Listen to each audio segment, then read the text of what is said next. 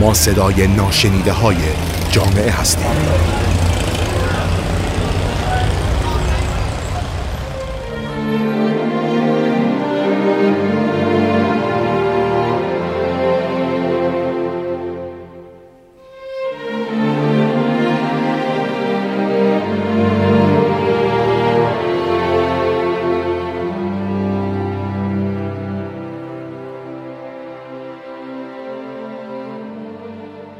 به نام خدا.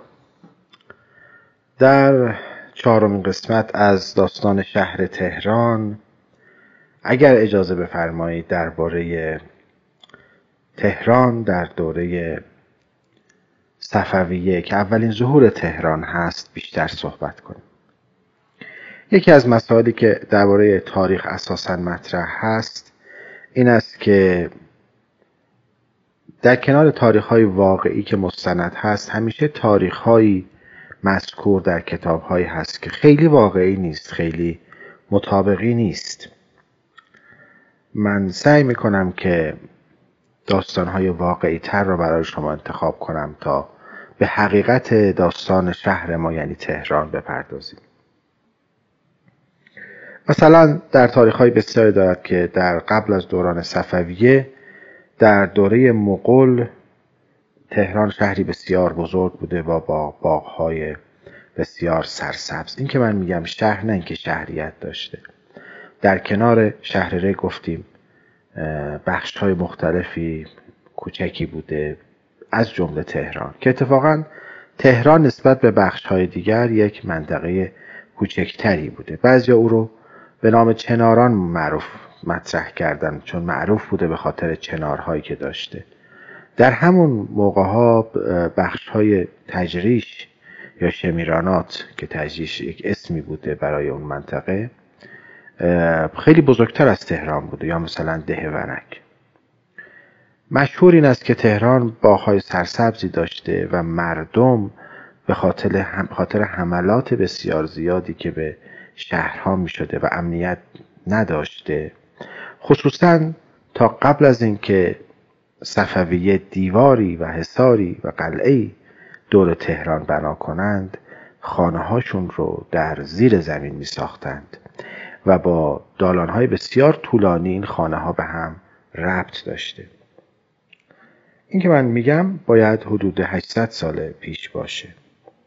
در همون دوره تصویری که از تهران میدند این است که تهران یک منطقه سرسبزی است باغهای بسیاری داره.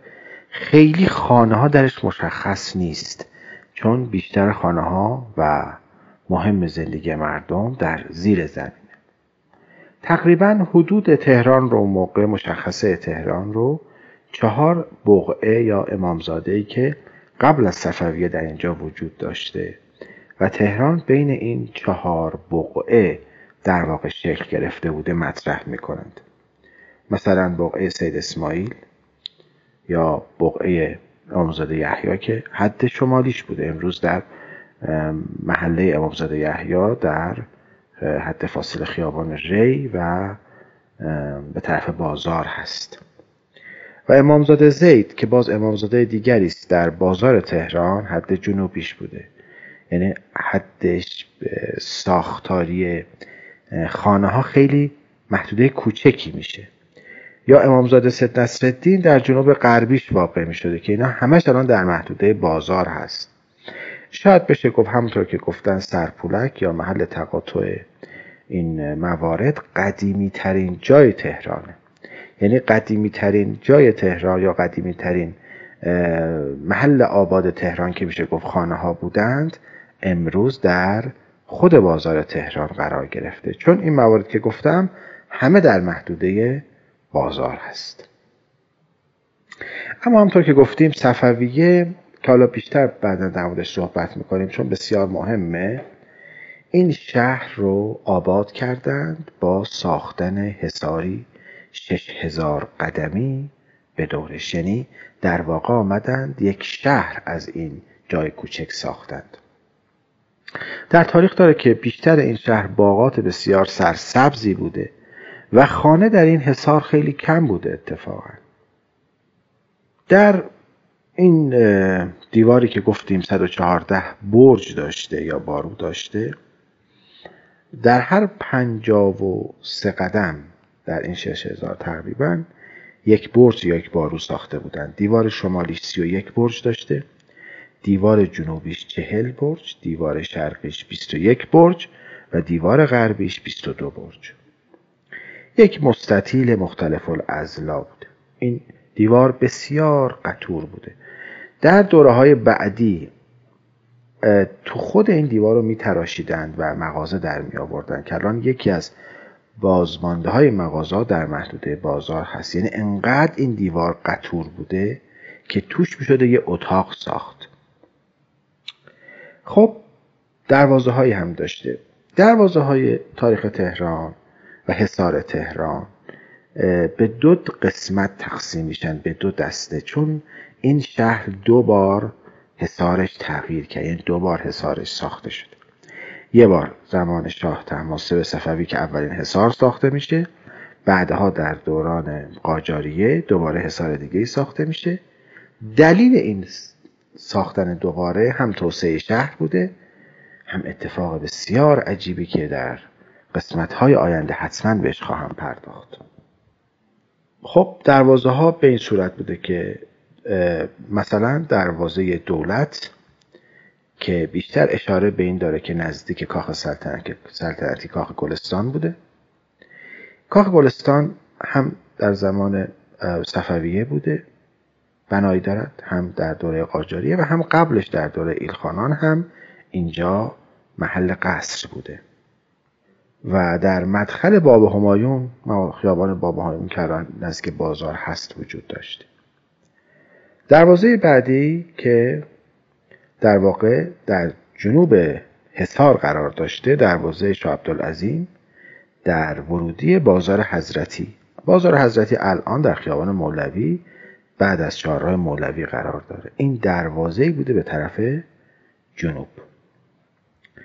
دروازه دیگه داشته به نام دروازه دولاب که ابتدا این دروازه در اول بازار نایب السلطنه یا بازارچه نایب السلطنه که الان هست در خیابان ری در اونجا قرار داشته و دروازه قزوین که در میدان شاپور قرار داشته. بعدها جای این دروازه ها تغییر کرد. با توسعه شهر و اینکه دو مرتبه این حصار را کشیدند مثلا دروازه دولت از باب همایون منتقل شد به تلاقی خیابان انقلاب و سعدی.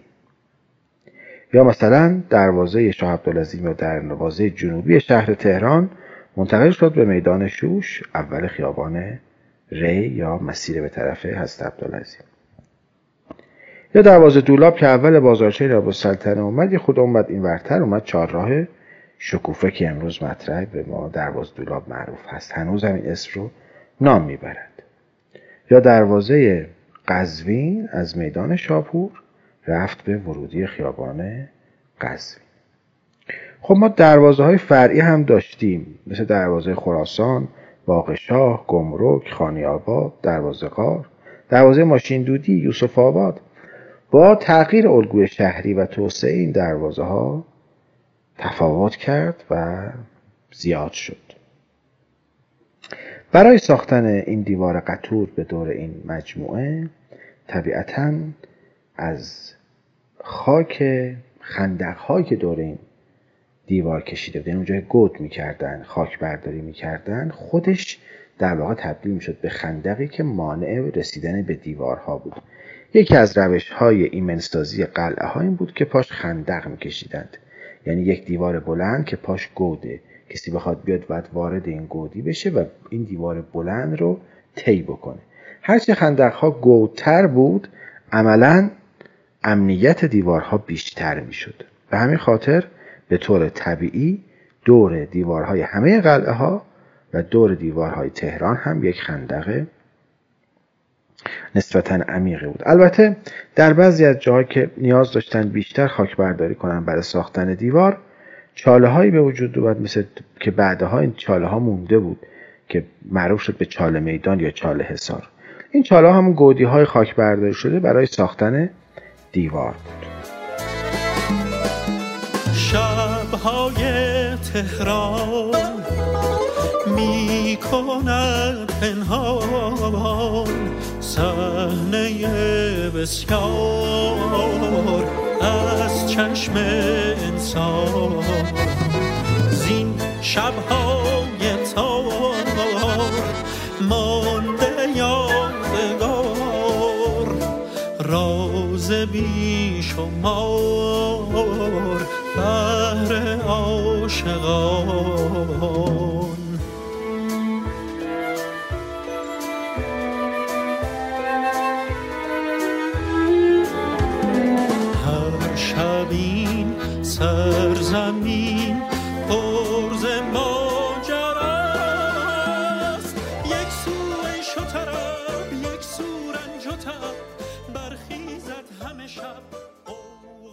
خب در شهر اتفاقی که افتاد یک شهری ساخته شد با محدوده مشخص. پس محدوده اولش رو گفتیم که به سه تا به چهار تا بقعه که بود که محدوده بازار تهران بود ختم شد. حالا با ساختن دیوار اتفاقی که افتاد شهر بزرگ شد. مثلا محدوده شمالش به خیابان چراغ برق به اصطلاح یا توپخانه و خیابان سپه و محدوده شرقیش خیابان ری شد. توسعه پیدا کرد. در غرب خیابان شاپور و در جنوب بازار مولوی. شهری مقدار بزرگ شد. گرچه سکنه زیاد نداره و خیلی سبزه اما تبدیل به یک جای امن شد. این امنیت مهمترین دلیل توسعه است. آرام آرام شهر داره شکل می‌گیره. و اما آب خوراکی این شهر از دو تا چشمه تأمین می‌شد. سرچشمه بالا و سرچشمه پایین. یعنی آب اصلی در واقع که همین جاییست که بهش ما میگیم سرچشمه. در خیابان تقاطع در واقع خیابان طرف چیز از طرف ببخشید من باید به اصطلاح امروزی بگم بعد اسمای قدیمی به ذهنم میاد. همین سر امین حضور که میان به طرف خیابان امام خمینی اونجا یک چهارراهی به نام سرچشمه. درش همین که چشمه هایی داشته در بالا و پایینش که شهر رو سیراب می‌کرد. آب بسیار گوارایی داشت.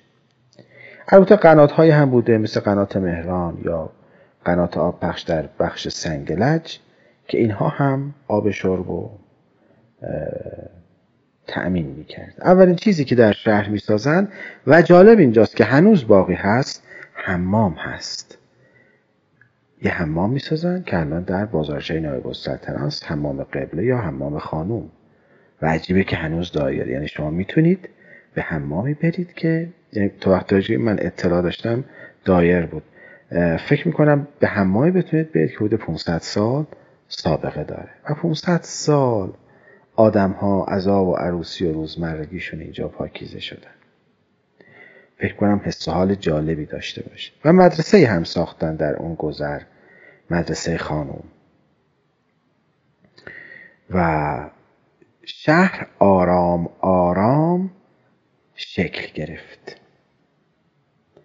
این شهر پایانه های هم داشت به اصطلاح امروز یا کاروانسره هایی که کاروان ها می اومدن بارها رو می آوردن می بردن مثل کاروان های سنگی کاروان های احمدگور و شهر آرام آرام شکل گرفت. در دوره صفویه میشه گفت تهران تبدیل به یک شهری شد که به دلایل مختلف که در قسمت های قبلی هم من گفتم در واقع معید و معین شهر قزوین بود. یکی از نکات جالب این است که گفتیم در شهر ری علت نابودی این شهر چند هزار ساله اختلاف مذاهب و جنگ مذهبی بود. در تهران اتفاق نیفتاد. از اول بیشتر شیعیان اومدن و محل تجمع شیعیان بود. به همین دلیل اختلاف مذهبی وجود نداشت و از اول یک همراهی و مرافقتی وجود داشت که این خودش باعث آرام آرام قوام پیدا کردن شهر بود. و همین بقعه هایی که نام بردن ماموزاد هایی که امروز در منطقه بازار هست و همشون شیعی هستند یعنی در واقع امامزاده های ما هستند خودش باعث این شد که یک کانون کاملا شیعی به وجود بیاد. پس تهران از ابتدای پیدایشش یک شهر کاملا شیعی بوده و فرقه های غیر شیعی و مذاهب غیر شیعی درش راه نداشتند. و خود این باعث بقایش بوده و خود این باعث عدم اختلاف بوده و شهر آرام آرام به طرف توسعه رفته. من در قسمت بعدی یک مقدار در مورد خاطرات صفوی پادشاهان صفوی در تهران صحبت می کنم و یه مقدار درباره تعریف مستشرقین و کسانی که از خارجی ها آمدند و از این شهر گذر کردند متاسفانه و دردمندانه هر وقت ما می‌خواهیم از تاریخ خودمون با خبر بشیم باید سراغ کتب غربی ها بریم. چون اونها بر اساس روش شناسی که از ما یاد گرفته بودند بله از ما یاد گرفته بودند. دلیلش این است که ما سفرنامه های بسیار زیادی در تاریخ اسلام داریم تاریخ نگاران بسیار دقیقی داریم که بحث بسیار مفصلی داره. یاد گرفته بودن هر جا می رفتن احوالات اونجا رو می نوشتند. البته مسلمان ها هم از آموزه های تاریخی کسانی مثل هرودت و تاریخ نویسان دیگر آموخته بودند. ولی متاسفانه این سیکل تاریخی که مسلمان ها از گذشتگانشون آموختند و غربی ها از مسلمانان بعدها تکرار نشد که ما دوباره از غربی ها بیاموزیم. و یاد بگیریم تاریخمون رو خودمون بنویسیم. امروز اغلب کتاب های تاریخی که ما مراجعه می کنیم نوشته غربی هاست و دردمندانه این است که ما یک قفلت تاریخی برای ثبت تاریخ خودمون داشتیم. امیدوارم که این بحث تهران گامی باشه برای شناخت شهر خودمون به وسیله خودمون. از اینی که این فرصت رو من دادید متشکرم. در پناه خدا باشید.